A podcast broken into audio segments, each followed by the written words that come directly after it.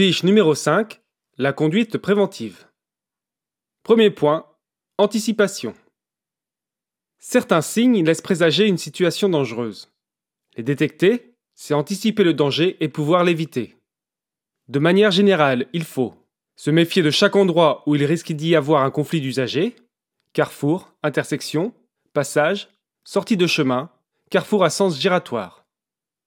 Rester vigilant à l'égard des véhicules qui nous entourent, devant, derrière, à gauche et à droite, d'où l'importance des rétroviseurs. Deuxième point. Adaptation de la vitesse. La capacité d'accélération d'une moto est bien supérieure à celle d'une voiture. Cette accélération peut surprendre un automobiliste. Un piéton qui traverse inopinément, un trou dans la chaussée, des traces grasses sur la route, un coup de vent, une voiture qui déboîte sans prévenir, il faut toujours adapter son allure pour pouvoir réagir en cas d'obstacle imprévu. Près d'une cinquantaine d'usagers, tous les ans, décèdent après avoir été percutés par une moto. Troisième point, voir et être vu. Les feux allumés, de jour comme de nuit. Une bonne position dans sa voie de circulation. Se signaler aux autres usagers. Il faut être repéré et vu des automobilistes. L'absence de détection est relevée dans près de deux tiers des accidents impliquant une voiture et une moto. Être visible, des vêtements de préférence aux couleurs vives et un casque clair, muni de bandes réfléchissantes. Savoir regarder. Le regard détermine la trajectoire. Il permet de détecter les dangers.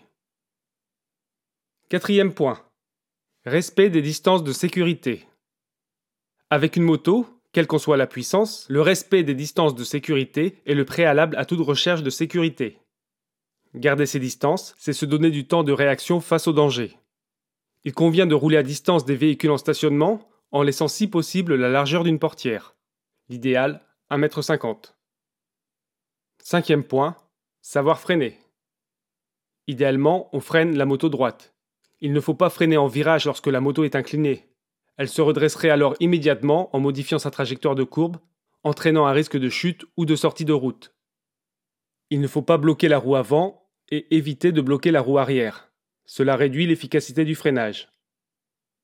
Sixième point, la manœuvre d'évitement.